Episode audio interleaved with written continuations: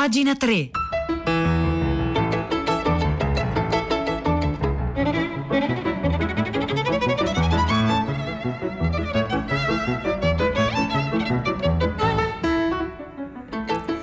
Buongiorno, un saluto da Nicola Lagioia, benvenuti a pagina 3, la cultura nei quotidiani, nelle riviste, nel web, le 9 e 1 minuto di 16 secondi di venerdì 2 ottobre. Noi oggi cominciamo da, da domani, il nuovo quotidiano in edicola da qualche settimana. In cultura c'è un pezzo oggi di Ijaba Shego che racconta l'Italia vista, da, eh, ecco, vi, vista da, dagli afrodiscendenti. Ijaba Shego è nata in Italia da genitori somali e si interroga eh, se appunto il paese in realtà lo fa eh, da qualche anno nei libri, nei suoi interventi, approfondendo sempre di più il discorso, cioè se l'Italia sia un paese razzista, eh, ma non tanto se gli italiani siano razzisti, quanto la cultura ecco, che abbiamo ereditato quanto l'abbiamo elaborata, quanto siamo stati, quanto siamo capaci in questi anni di eh, appunto rielaborarla in maniera appunto non, non, razzista. Essere italiani non è mai stato facile, scrive Ijabashego, ma essere italiani neri è quasi un'impresa titanica. È da quando sono piccola che affronto il razzismo sistemico, dice eh, Ijabashego, in Italia.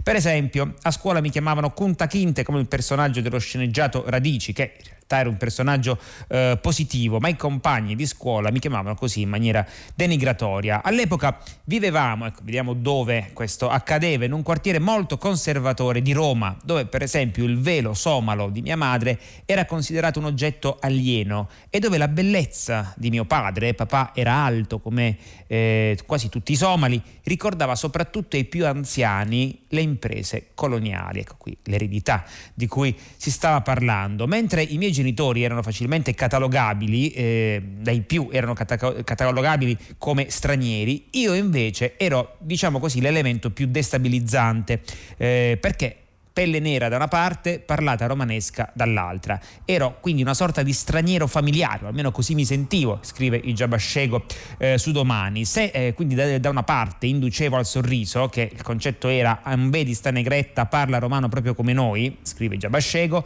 dall'altro la mia presenza soprattutto per gli adulti era a un certo punto perturbante se non terrorizzante.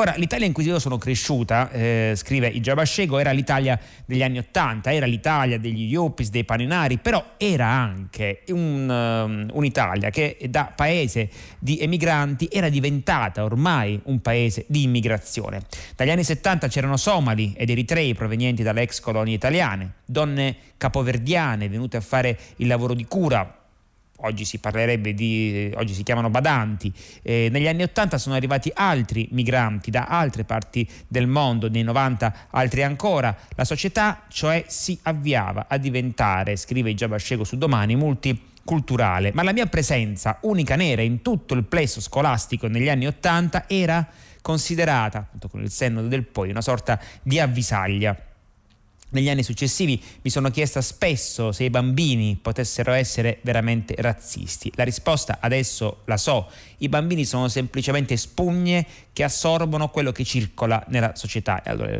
la questione è il patrimonio culturale, come dire, mal eh, rielaborato, ereditato e mal eh, rielaborato, un sistema di stereotipi, parole storte, odio, barzellette, immagini che precede l'arrivo del migrante e che quindi appunto a un certo punto si trova a muoversi in un contesto ostile anche certe volte al di là della buona o cattiva fede eh, di chi appunto oh, lo mette in, in, imbarazzo. Per capire il razzismo oggi si deve enucleare però il razzismo di ieri, scrive Giavascego, la storia coloniale dell'Italia che è una storia di violenze, ma appunto c'è sempre stato anche dell'altro, quel lampo, cioè di terrore che ho visto balenare negli occhi dei genitori dei miei compagni di classe, eh, e cioè Qual è questo terrore? La paura degli italiani stessi di non essere considerati loro noi abbastanza bianchi.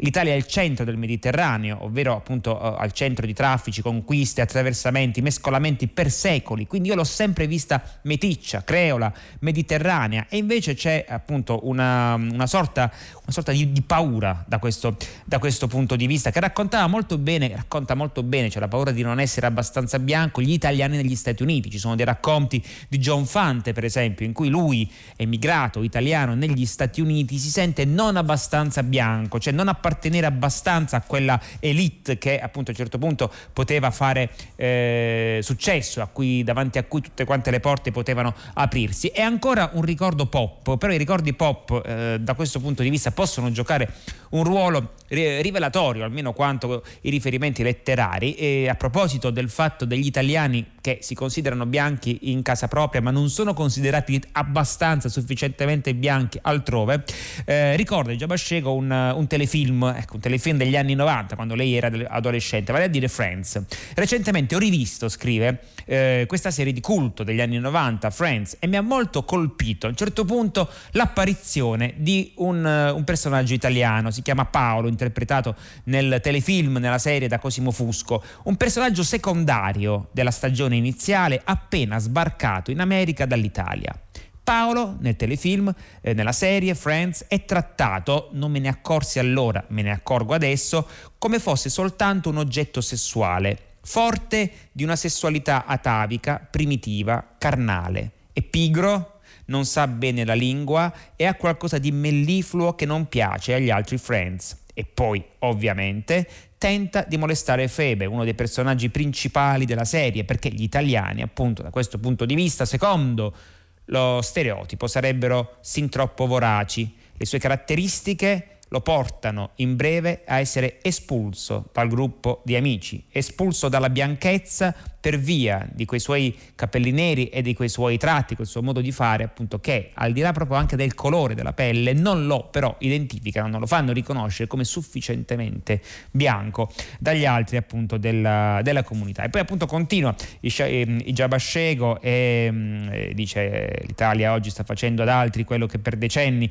hanno fatto agli italiani che appunto migravano soprattutto eh, fino al, alla, alla prima metà, ma anche un po' dopo eh, del, del XX secolo e appunto approfondisce la questione culturale, ci ritornerà e sarà appunto interessante vedere come questa questione andrà ulteriormente a essere indagata. Comunque se volete leggere questo, questo pezzo a firma di Giabascego lo trovate oggi sul nuovo quotidiano domani.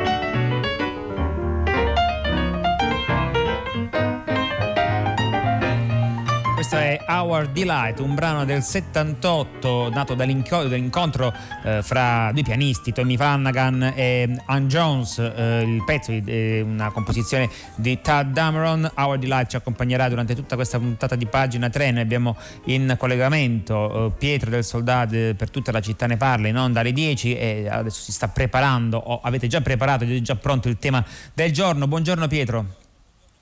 Ciao ma, eh, Nicola, buongiorno, benvenuto anche a te. Eh, siamo qui a. Sì, abbiamo appena deciso il tema di questa mattina.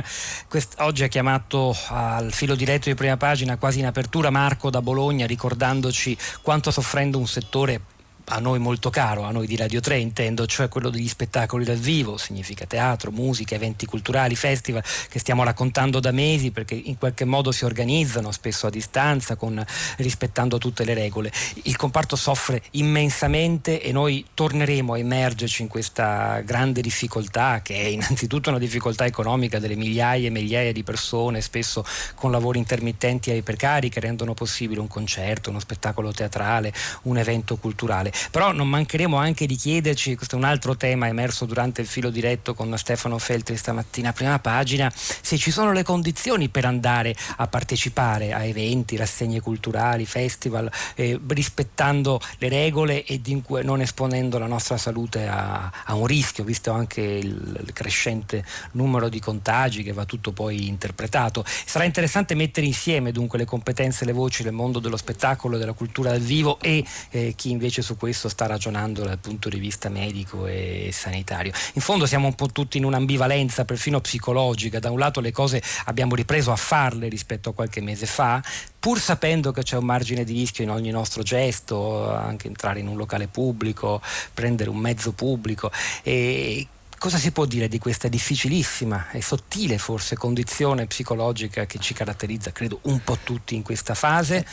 Questa è la sfida è molto complicato, a partire no? dalle 10. È complicato sì. anche, anche, perché eh, poi la dimensione economica di cui tu parlavi, che ovviamente diventa poi secondaria rispetto a quella della tutela della salute, è persino più grande rispetto ai semplici addetti ai lavori. No? Pensa per esempio all'indotto, eh sì. quando c'è un festival culturale, non so, Lucca Comics, quando c'è Lucca Comics a Lucca arrivano più persone di quanto di quante proprio ne abitino a Lucca, però questo poi porta eh, i ristoranti, gli alberghi, i tassisti, eccetera, eccetera, per 5 giorni, 6 giorni, 7 giorni a lavorare come appunto non, magari non hanno fatto eh, nel mese eh, precedente. Quindi è ancora questo aggiunge complessità a complessità, diciamo sì. così. Ci proviamo. Grazie Pietro Esau, a più tardi allora, le Ciao, vostre Nicola, testimonianze ovviamente sono preziose, 335 56 34 296. Io riesco a segnalarvi andando, restando anzi sulle terze pagine dei quotidiani, questione appunto arte e censura si potrebbe dire, che questa volta riguarda un grande artista americano, Philip Gaston, eh, una delle, delle, punte di diamante eh, dell'espressionismo astratto, scomparso nel 1980 ma al centro di una polemica, ne scrive Giulio Meotti sul foglio. Eh, partendo dall'89, ecco, nell'89 una delle più celebri gallerie d'arte americane cancellò la retrospettiva di Robert Mapplethorpe perché lesiva della pubblica morale. Lo fece su pressione di 100 senatori e deputati, quindi qui era la, la politica diciamo, che voleva censurare l'arte eh, erano senatori e deputati della destra repubblicana che avevano minacciato di tagliare il bilancio delle belle arti. L'incidente aveva evidenziato un fenomeno che da mesi allarmava il mondo dell'arte, cioè la nascita eh, al congresso degli Stati Uniti, quindi nel cuore della politica, di una reazione culturale per bloccare quelle che appunto si potevano definire per, eh, insomma, per evocare ancora più tristi scenari, opere degenerate. Ora è in corso un misfatto persino peggiore rispetto a quello lì. Peggiore perché? Perché la censura non è arrivata da fuori, cioè non è arrivata dalla politica, ma dall'interno dei musei stessi. Così almeno scriveva ieri il New York Times, rendendo conto della polemica su Philip Gaston dopo che la Tate Modern e altri tre grandi musei hanno deciso di rinviare al 2024 l'attesa retrospettiva dedicata all'artista americano per paura di una ricezione sbagliata dei suoi temi razziali. Gaston, per capire che, qual, qual la questione razziale al centro della, eh, della faccenda, nei suoi quadri irrideva, prendeva in giro, eh, dileggiava il suprematismo bianco e il Ku Klux Klan. Quindi qui siamo proprio al colmo, scrive eh, Giulio Meotti. Addirittura non è eh, alla, censura, diciamo così, del politicamente corretto. Eh, ricordate, per esempio, i tentativi di censura di Baltus perché è considerato appunto troppo, eh, troppo scandaloso dal punto di vista sessuale. Qui addirittura siamo ai tentativi di, diciamo così, autocensura contro un artista che si scaglia a propria volta contro i, i, i, razzisti, cioè contro il Ku Klux Klan. Quindi qui è proprio il colmo, è un triplo salto uh, mortale. Per fortuna continua appunto uh, l'articolo, l'Europa da questo punto di vista si re, continua a regolarsi in maniera, soprattutto l'Europa continentale, quindi eh, escludendo il, il, Regno Unito, continua a comportarsi in maniera più liberale. Però per approfondire il tema, perché eh, è dedicato un lungo pezzo, anzi addirittura due pezzi, eh, li trovate appunto appunto oggi a firma eh, di eh, Giulio Meotti sul, sul foglio.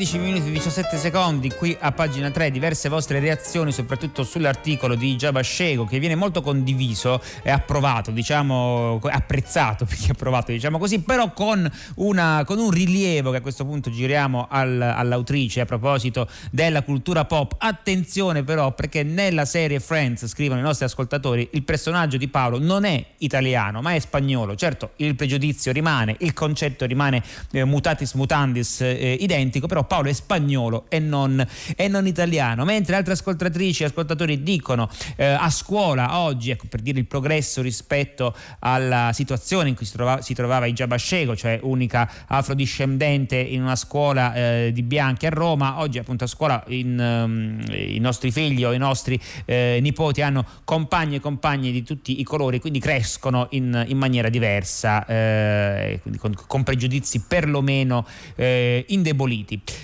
Ancora appunto molti messaggi su tutto questo. Io andiamo a proposito sempre di questioni, diciamo così, eh, razziali. Ecco, il primo, eh, chi, chi, si è molto battuto ecco, su, su, questi temi è il primo Nobel per la letteratura nato in Africa ad, ad averlo vinto, che è il, il, nigera, il nigeriano Vole Soinka, il quale viene oggi intervistato su Repubblica da Stefania Parmeggiani e ecco a proposito del fatto di aver vinto il Nobel sulla letteratura, eh, Vole Soinka eh, che è a Roma per partecipare al festival insieme, è, è una persona eh, molto seria, molto carismatica, ma ha anche il senso dell'umorismo e quindi comincia parlando del Nobel, dice aveva ragione George Bernard Shaw possiamo perdonare ad Alfred Nobel per aver inventato la dinamite, ma non per aver inventato il, eh, il Nobel, il premio, Nobel. Soinka sorride seduto nella hall del suo albergo. Fra pochi giorni, tra l'altro, l'Accademia di Svezia assegnerà il Nobel per la letteratura.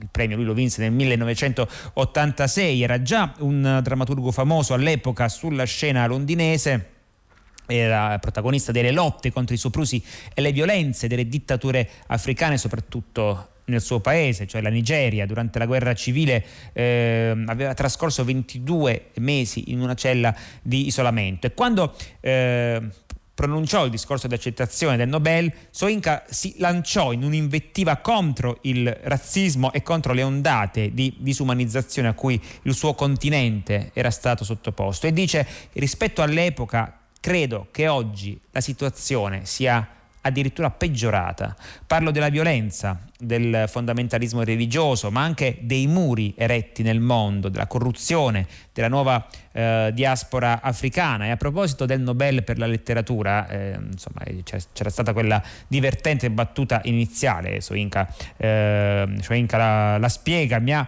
mi ha colpito eh, più il significato che gli altri hanno attribuito al Nobel rispetto a quello eh, che ha significato per me.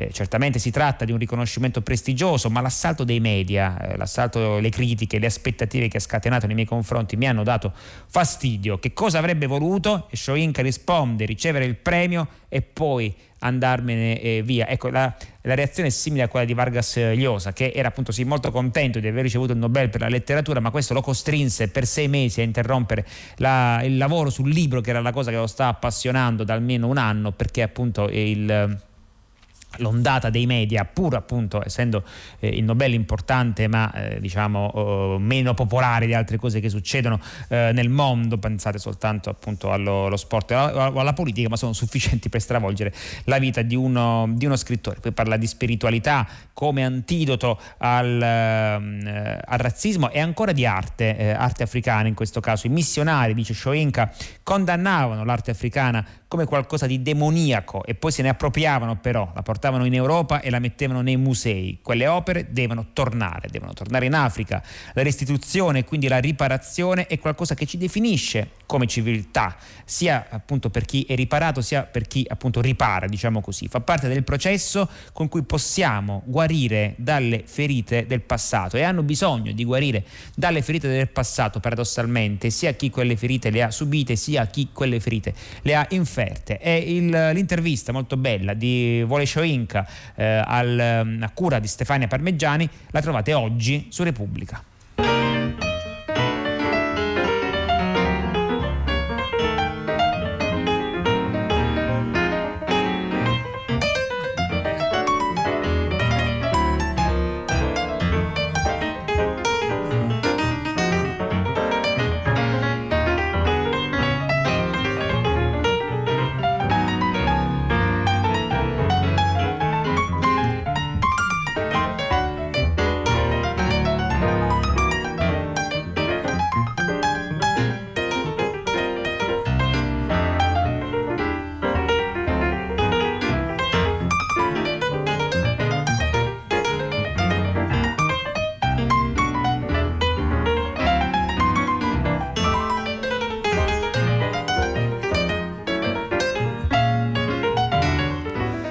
Adesso parliamo di un, veramente un grande protagonista, come lo possiamo chiamare, dell'antropologia, del pensiero anarchico, che purtroppo è scomparso recentemente, forse non tutti, anzi eh, molti di noi non, non, l'hanno conosciuto fino a qualche anno fa, è David Graeber, davvero una, una mente brillante, recentemente scomparso, pubblicato in Italia dalla casa editrice Euleu, Euleu, Eleutera. Scusate. Eh, David Graeber c'è un pezzo molto bello che è proprio preso dal suo ultimo libro per eh, Eleutera, eh, il, il titolo è Perché nell'Accademia ci sono così pochi anarchici? Sembra un titolo provocatorio, ma in realtà poi va a scavare in maniera molto intelligente. Lo trovate in rete su minimetmoralia.it e poi sarà linkato al nostro sito. La domanda è pertinente: perché l'anarchismo come filosofia politica sta esplodendo proprio adesso? I tradizionali principi anarchici, cioè l'autonomia, l'associazione volontaria, l'autogestione, il mutuo appoggio, eh, giocano lo stesso ruolo dei movimenti radicali di ogni tipo e parte del pianeta. I rivoluzionari del Messico, di Messico Argentina, India, molti altri paesi cominciano a parlare sempre meno della conquista del potere, formulando teorie radicalmente differenti da quelle eh, sul quale potrebbe essere il significato stesso di rivoluzione. Molti ammettono di essere riluttanti a dichiararsi anarchici, ma ormai l'anarchismo eh, appunto occupa il posto che nei movimenti sociali degli anni 60 apparteneva al marxismo. Eppure dentro l'accademia non arrivano gli effetti di queste tendenze. Molti accademici amano malapena sanno che cos'è l'anarchismo, oppure lo respingono con gli stereotipi più stupidi e grossolani, un'organizzazione anarchica, ma non è una contraddizione in termini, questo appunto il, eh, il, lo stereotipo tra i più grossolani. Negli Stati Uniti ci sono migliaia di docenti universitari marxisti nelle più svariate correnti, ma appena una dozzina di accademici che si definiscono apertamente anarchici. Come mai? Ecco, il marxismo sembra avere una affinità particolare in realtà con l'accademia, al contrario dell'anarchismo, una, una, un'affinità che l'anarchismo appunto non raggiungerà mai. In fondo, anche il marxismo è stato l'unico grande movimento sociale inventato da un laureato, anche se poi si è trasformato in un movimento finalizzato all'organizzazione della classe operaia. I padri fondatori del XIX secolo non pensavano, peraltro, di aver inventato niente di nuovo, qua si riferisce sempre all'anarchismo. Eh, I principi fondamentali dell'anarchismo, che soprattutto è un metodo, facevano riferimento a forme del comportamento umano, appunto, che erano considerate vecchie quanto la stessa eh, umanità. Stiamo parlando quindi di un modo di pensare, cioè l'anarchismo, più che di un vero e proprio corpus teorico. Ora invece la tradizione marxista si basa sugli autori, a differenza dell'anarchismo. Eh, come il marxismo, deriva, il marxismo, scusate, il marxismo deriva da Marx, troviamo allo stesso modo i leninisti, i maoisti, i trotskisti, i gramsciani, eccetera, eccetera. Si noti come questa lista inizi con capi di Stato, per scivolare poi quasi senza sbalzi fino agli accademici francesi. Se si considera l'accademia un'arena in cui gli intellettuali si battono per il predominio, si sa di avere vinto quando altri studiosi arrivano, derivano da un aggettivo, ehm, derivano un aggettivo dal tuo nome. Probabilmente gli intellettuali nelle loro discussioni continuano a utilizzare certe teorie della storia ispirate a un grande nome di cui si farebbero beffe in qualunque altro contesto, solo per conservarsi la possibilità di vincere al loro gioco e questo è molto accademico.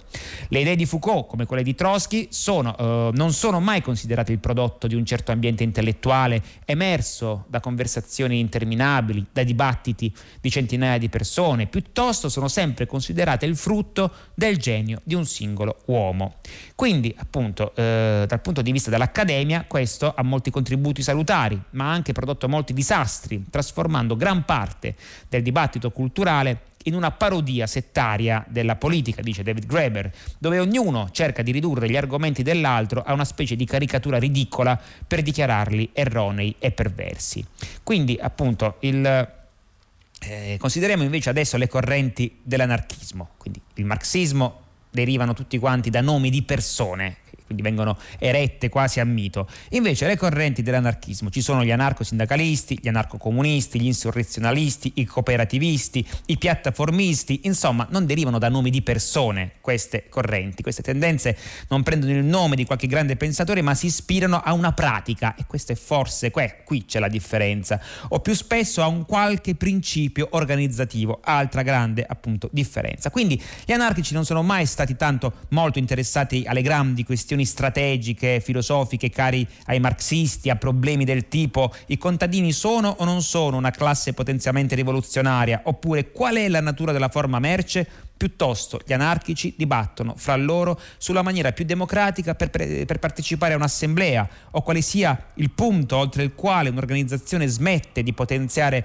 la libertà individuale e invece inizia per esempio a soffocarla. Quindi per riassumere, se dovessimo tracciare delle differenze, il marxismo ha cercato di essere un discorso teoretico o analitico sulla strategia rivoluzionaria, mentre l'anarchismo ha cercato di essere un discorso etico sulla pratica rivoluzionaria rivoluzionaria. Questo è anche un ritratto un po' riduttivo, ci sono gruppi anarchici settari e tanti marxisti libertari, però insomma il succo del discorso eh, è questo qui. Tra l'altro, tornando alla questione principale, perché così tanti pochi anarchici in accademia, eh, si può come minimo ipotizzare che un docente apertamente anarchico sia più che intenzionato a mettere in discussione il funzionamento dell'università, cosa che già basterebbe per essere da questa università cacciato via o comunque marginalizzato. Il pezzo è molto bello, io l'ho letto insomma frettolosamente cercando di cogliere i punti eh, ehm, fondamentali, ma insomma il pensiero di David Graeber che è quello che vi invito diciamo così a visitare, a esplorare, intanto appunto c'è questo pezzo su minimetmoralia.it.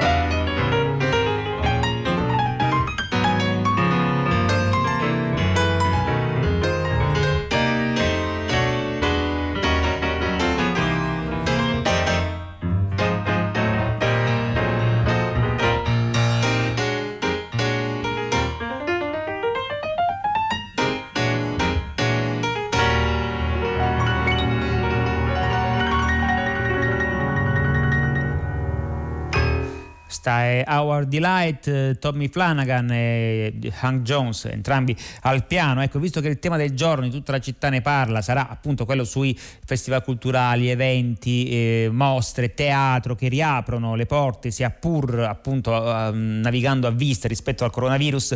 Dalla lettura del Corriere della Sera si parla del ritorno a teatro, per esempio l'Arena del Sole di Bologna, dove dal 6 all'11 ottobre eh, andrà in scena eh, Dialoghi di profughi di Bertolt Brecht, che tra l'altro era stato eh, proposto per la prima volta il 15 giugno proprio appunto qui su, eh, da, mm, da, Radio 3 e che adesso appunto arriva in, uh, in teatro. C'è un pezzo molto bello di Laura eh, Zangarini sulla lettura che racconta appunto questi dialoghi di profughi che potete vedere, potrete vedere a Bologna all'Arena eh, del Sole. È tempo di passare il microfono al primo movimento con Renata Scognamiglio. Io vi ringrazio per l'ascolto, come vi ringraziano eh, Marco Azzone in console, Piero Pugliese in regia, Marzia Coronati in redazione, Maria Chiara Bera Beranek, curatrice del programma. L'appuntamento con pagina 3 per domani alle 9. Un saluto da Nicola Dalla Gioia.